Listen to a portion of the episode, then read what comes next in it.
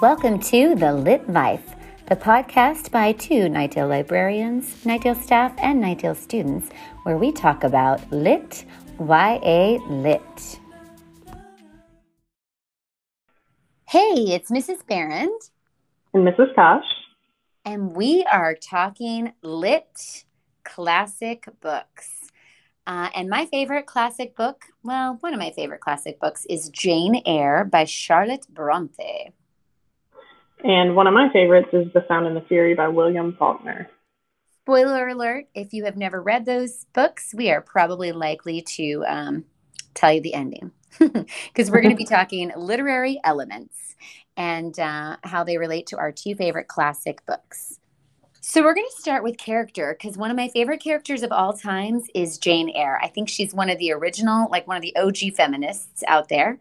But she's also kind of a Cinderella in that, not that she needs to be rescued, but in that she is really, really poorly treated pretty much all throughout her life. And yet she still rises above that to be this amazingly strong woman who sticks to her morals, even when the thing that's always been kept from her her whole life, which is love, is dangled in front of her. She still sticks to her morals and denies herself that love to stay with her strong character. And I just think that's kind of amazing, especially for a novel that was written, you know, a couple hundred years ago, possibly. Yeah, I think it was like eighteen forty-seven, something like that. Anyway, um, so... a little shade on that.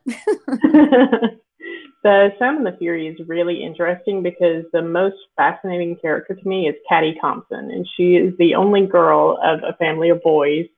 Um, but all of the boys get a chapter where they get to tell their version of the story, and all of their versions of the story center on her, but she actually does not get her own chapter. She doesn't get to have her own voice. So we only ever see her through everyone else's perspective. Um, and some of them are kind of unreliable narrators, which is uh, another really important part of that book. So Caddy is this um, very independent person, kind of like Jane Eyre, in that she rejects all of the, you know, Southern genteel restrictions that are put on her um, by society, by her family, by her brothers, um, and she goes her own way. And that is really hard. You know, she has a very hard time. She um, kind of ends up on her own a lot, and the family raises her daughter, her illegitimate daughter, who um, is, you know, another strong female character that, again, we only see from the perspective of the males. So it's a really interesting story, um, and it's kind of a neat companion to Jane Eyre in that way. Awesome. I'm going to jump ahead to narrator and like how that plays a part in the story, because when you think about um, Jane Eyre, Jane Eyre was actually, it used to be subtitled an autobiography, even though it's a fictional work.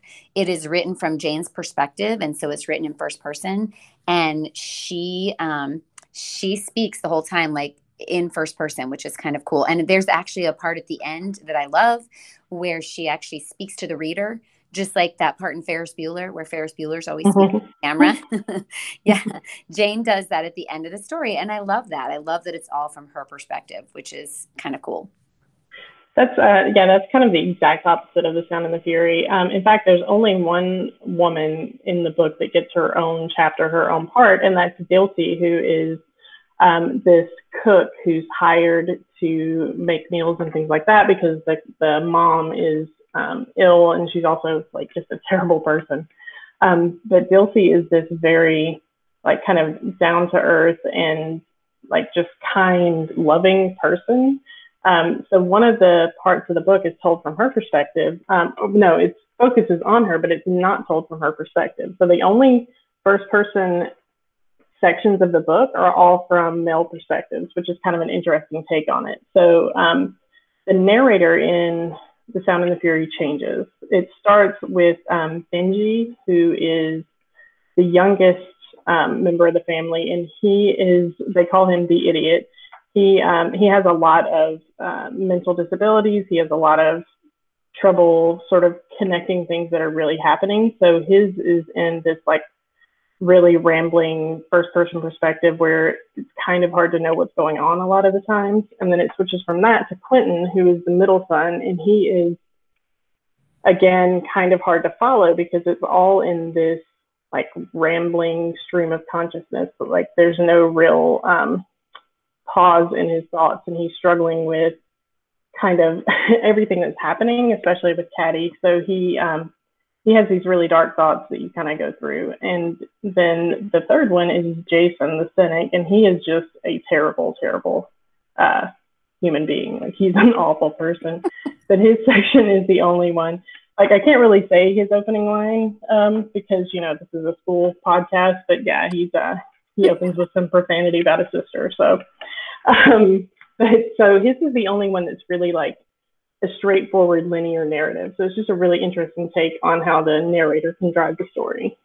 I guess the good thing is that the narrators switch. So if you don't like a particular character, you get to switch to another character in a different that's chapter. Very true. And that's one bonus that I love Jane so much, because everything is from her perspective. It kind of helps me really enjoy the book a little bit more, that everything's from her perspective in this particular book. Um, because this book is kind of written like a an autobiography, you get to join Jane from the time that she's ten years old into the time that she grows into a young woman, and then even a little further.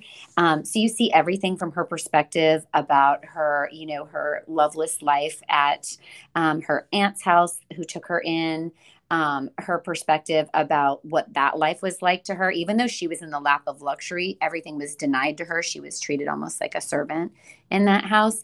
And then she gets sent off to Lowood School, which is this very bare bones place that, like, kids are just dying left and right because they're malnourished and they don't have warmth. And it's so severe that, like, when the fever comes through, it just takes half of the school. And so you're seeing all of this from her perspective, and she loses, like, her only dear friend in her whole life at that point in time in her life.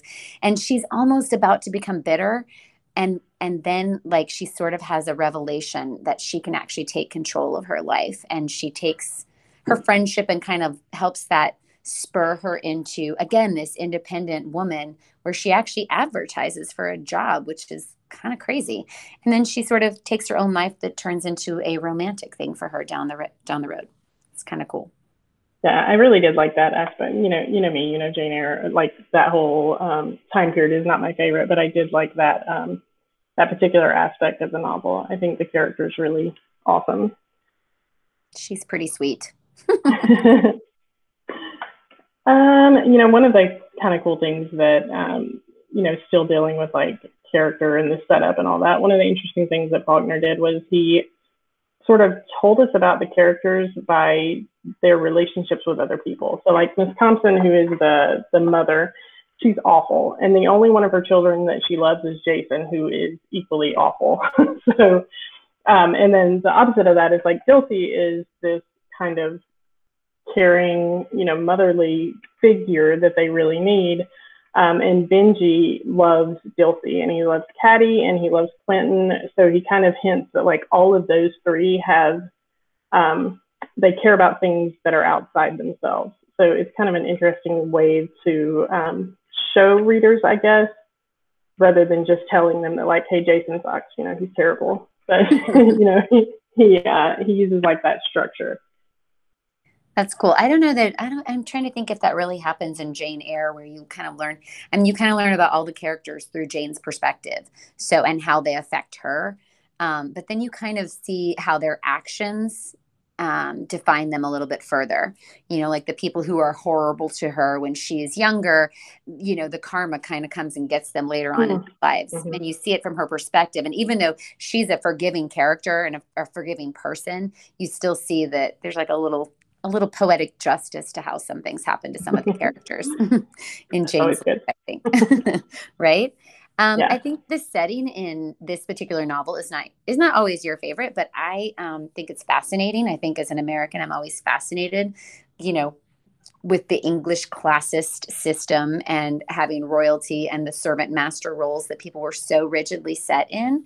Um, And so that definitely lays the groundwork for this this novel. It, you know, Jane is really an educated woman, and actually that kind of brings in a little bit of the word choice um, of the story, because it's written in definitely educated English. Um, so you definitely feel that Jane is not a servant type of person, a servant type of character. Um, and that plays into like how I viewed her a lot. But um, that it, it, this whole concept of you are set as a servant and you are set as a teacher and you are set as someone who is a landowner and has a title, and that those parties shouldn't really intermix. That's a huge part of this book. And again, way ahead of its time, right?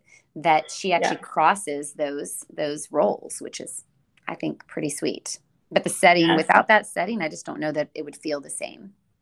Kind of interesting because Faulkner wrote almost all of his books, if not all of them, I can't quite remember, in this fictional county. It's Yoknapatawpha County in Mississippi. Um, and it's all like, he has this incredibly detailed like family tree of all the people that live there and all that. Like he, he was kind of insane with that in a genius sort of way.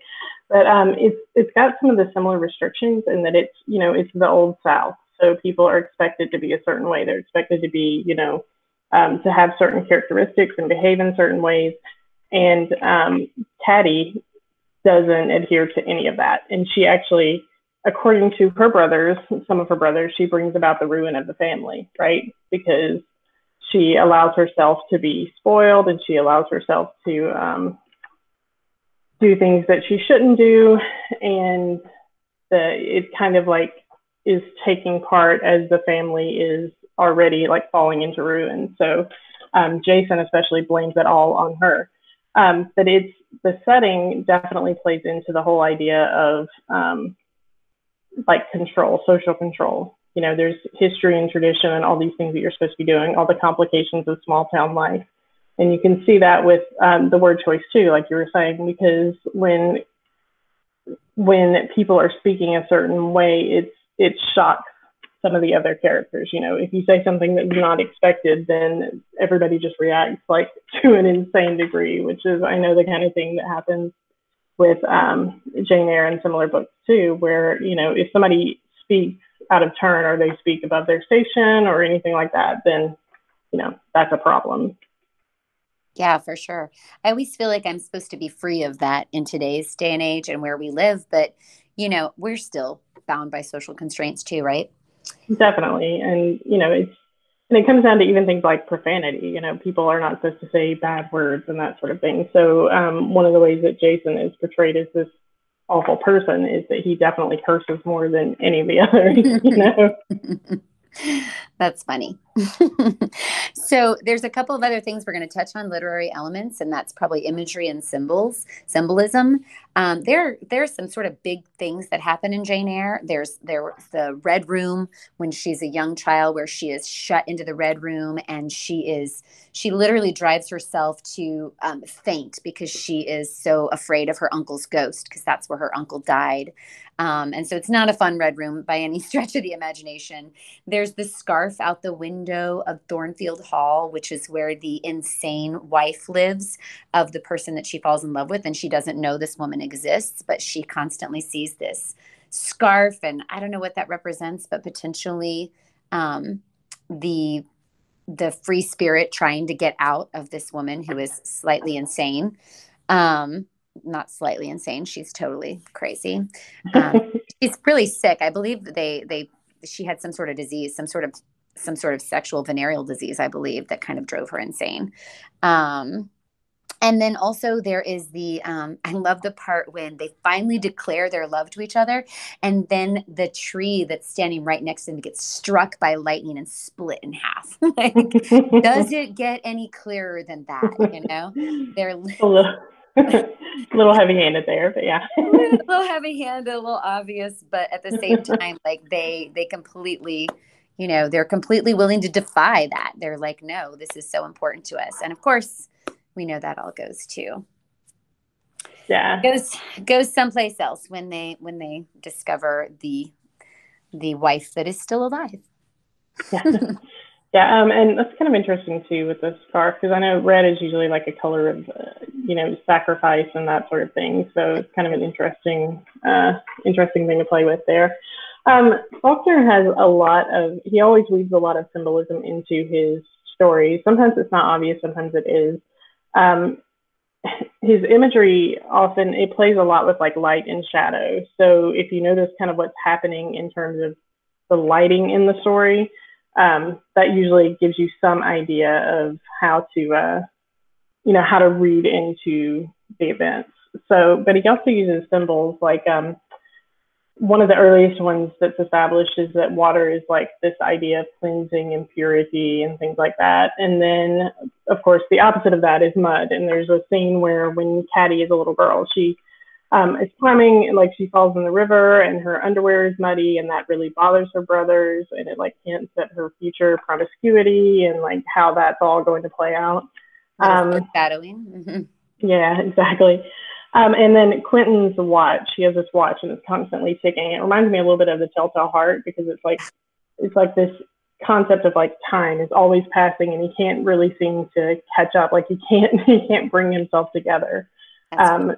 Yeah. So symbols really kind of play into this a lot. So we obviously love to read, but um, the, tr- the truth is like, these are books that, that a lot of students were required to read in school. Jane Eyre is actually not one that I read in school. So I actually read it for pleasure because I happened to see um, the sort of the P B S version of it. And I wanted to see the rest of it. I wanted to read the rest of the story.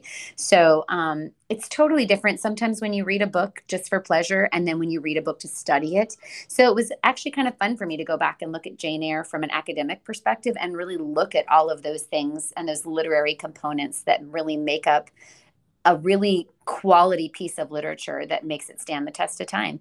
I highly recommend you check out Jane Eyre, especially if you are a feminist and you love um, you love romance and you love that time period. I think you'll enjoy this book a lot.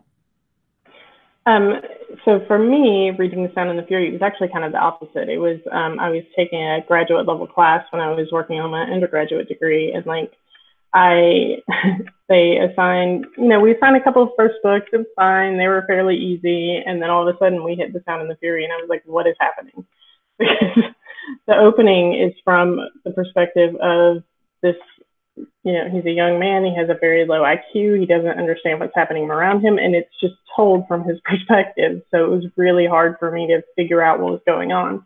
So this was actually the first time that I really sat down with like, and the internet was not much of a thing back then, you know, showing my age a little bit. Um, so I sat down with like Cliff Notes and I was like, what is happening? You know, what is the timeline? What's going on? So it was one of the first books that I really studied in depth before I just, I went back later and just read it, you know, to enjoy it. Um, But the first time I read it, it was really like a deep dive into what is happening in this book. so, um, but I definitely recommend it, especially if you're a fan of, you know, sort of the more, I guess, technical aspects of storytelling, because like all four sections are completely different. The narrator changes each time, the tone changes each time, the writing style changes every time. It's really, uh, it's a very cool, impressive work of literature. Awesome. We hope you've enjoyed this segment of The Lit Life. Thank you for listening to The Lit Life. Check us out on the Knightdale High School Library website and follow us on social media.